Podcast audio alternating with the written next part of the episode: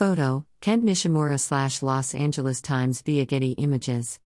Will the Supreme Court blow up 233 years of established law and nullify hundreds of state constitutional provisions that govern federal elections?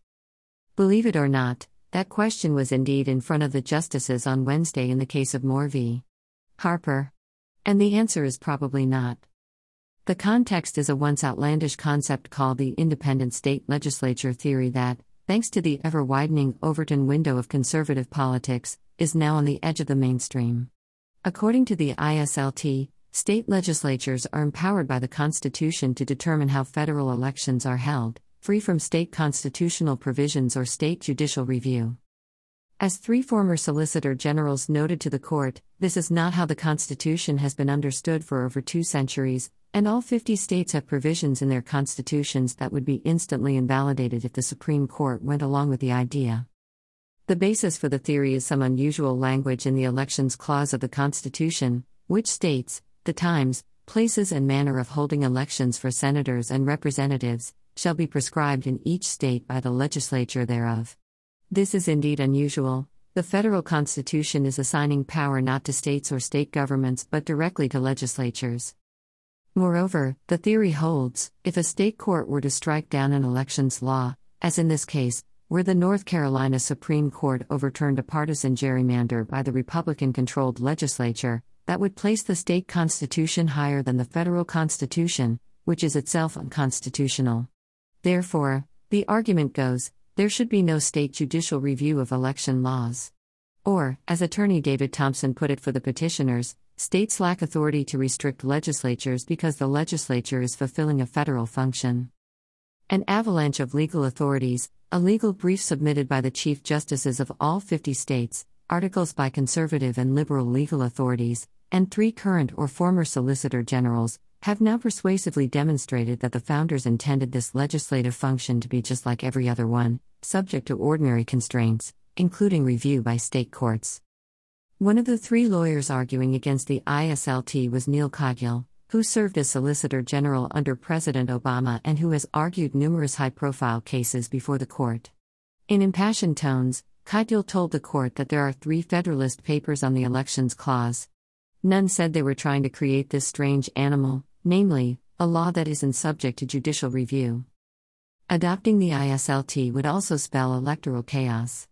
If state legislatures aren't held back by state constitutional provisions, they could change not only voting rules and congressional districts but also the way presidential electors are selected, which Donald Trump's clown car argued back in 2020, and be accountable only to federal courts and to Congress. There would also be two parallel electoral systems in the country. State elections would still be subject to state constitutional review, but federal ones would not. You might well have one set of rules governing how you vote for Congress and a totally different set governing how you vote for governor. What Katyal call the blast radius of such a change would be enormous. Then again, we've been down the road with the Supreme Court before. Something that seems outlandish, overturning Roe v. Wade, for example, suddenly becomes a possibility and then becomes the law. Could that happen here? Based on today's oral arguments, it doesn't look that way. Justices Neil Gorsuch and Samuel Alito were the only two justices who seemed amenable to this radical rewriting of American democracy. Gorsuch, in particular, badgered Katyal incessantly, accusing him of defending antebellum Virginia's adoption, in 1830, of the Three Fifths Compromise, the odious constitutional provision counting black men as equal to three fifths of a citizen. Katyal was doing no such thing, of course, he was referring to proceedings that included debate on that issue but also were about redistricting. Gorsuch even accused the progressive defenders of the status quo of simply looking out for their own interests given that it's a Republican gerrymander that was thrown out. This is about whose ox is being gored, he said, rather than any consistent principle. But the swing votes on the court, John Roberts, Brett Kavanaugh, and Amy Coney Barrett, seemed unpersuaded. Instead, they spend a lot of time talking about how strictly federal courts should review state court decisions, not whether state courts should even get to hear these cases in the first place. This suggests that those three justices would join the court's three liberals in rejecting the ISLT when the court hands down its decision next year. It's harder to predict where Justice Clarence Thomas might land, but he got the biggest laughs of the three hour long proceeding when he told Katyal, I've been waiting 30 years to ask you this question. Thomas was notoriously silent for the first 25 years of his tenure on the court but has become quite voluble of late and asked several questions today.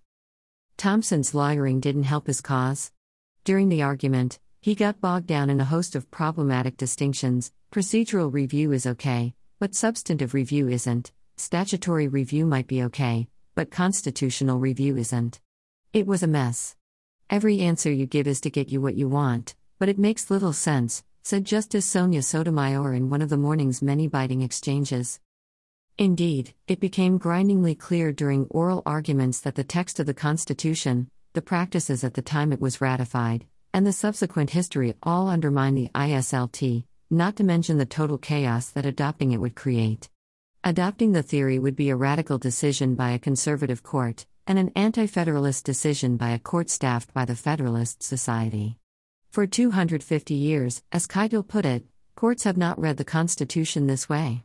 There is no such thing as an independent state legislature. This idea is wrong. In some ways, the most surprising thing about this case is that the court took it in the first place. But I think there may be a method to the apparent madness. In 2020, this fringe theory played a supporting role in Trump's contesting of the election and eventually the January 6 insurrection. Though we'll never know for sure, the court's decision to hear this case may be a bit like the bipartisan support for fixing the Electoral Count Act, which was also invoked by Trump's cronies in their last ditch efforts to undermine the election. Ultimately, if the theory gets its day in court and then goes down in flames, democracy will be that much safer. At least, one hopes so.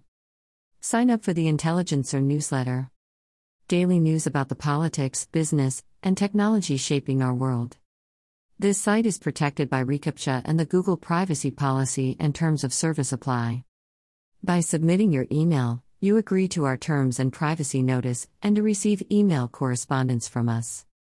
This content was originally published here.